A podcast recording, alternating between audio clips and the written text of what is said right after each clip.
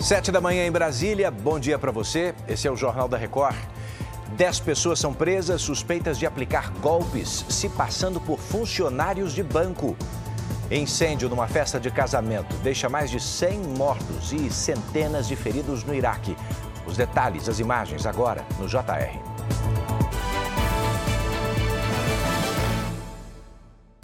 Oferecimento Consórcio Bradesco. Conquiste sua casa nova sem juros e sem entrada.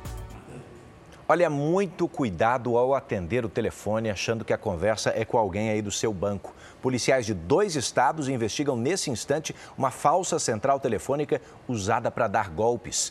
Dez pessoas já estão presas e o repórter Bruno Piscinato tem os detalhes. Bruno, bom dia.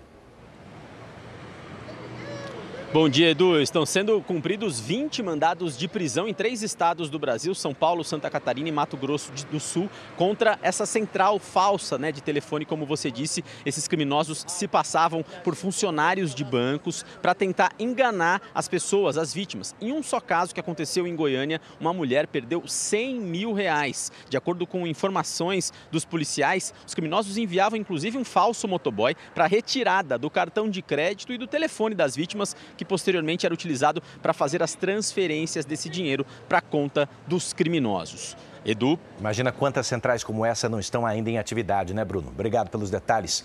O presidente Lula participa hoje da cerimônia de assinatura de contratos para a instalação de novas linhas de transmissão de energia elétrica no país. Essa ampliação faz parte do Programa de Aceleração do Crescimento, o PAC. Em Brasília, Vanessa Lima tem os detalhes. Bom dia, Vanessa. Bom dia, Edu. A previsão é que sejam feitos investimentos de 15 bilhões e 700 milhões de reais em obras de operação, construção e manutenção de mais de 6 mil quilômetros de linhas de transmissão em seis estados brasileiros. As obras devem criar 60 mil empregos diretos e indiretos. Na cerimônia também serão anunciados novos editais para outros projetos em áreas como saúde e educação. Edu. Obrigado, Vanessa. Estão chegando imagens de um incêndio numa festa de casamento, em que deixou ao menos 113 mortos. Foi no Iraque.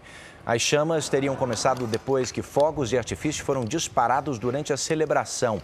O ambiente era fechado e o prédio onde a festa acontecia tinha materiais altamente inflamáveis. Segundo autoridades, os noivos estariam entre as vítimas. Outras 150 pessoas estão feridas.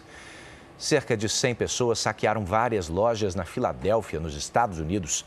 Segundo a polícia, o grupo era formado por jovens, por adolescentes. Eles invadiram lojas de roupas e de equipamentos eletrônicos. Vários saqueadores foram presos. Alguns telefones foram recuperados. Esse arrastão aí acontece no mesmo dia em que uma rede de departamentos anunciou o fechamento de nove lojas no país, justamente por causa da violência. De volta às notícias da sua região, você pode ouvir o nosso JR 24 horas também na sua plataforma de áudio. Daqui a pouco, Mariana Godoy e eu te esperamos ao vivo às 8h40 da manhã no Fala Brasil. Bora para a próxima?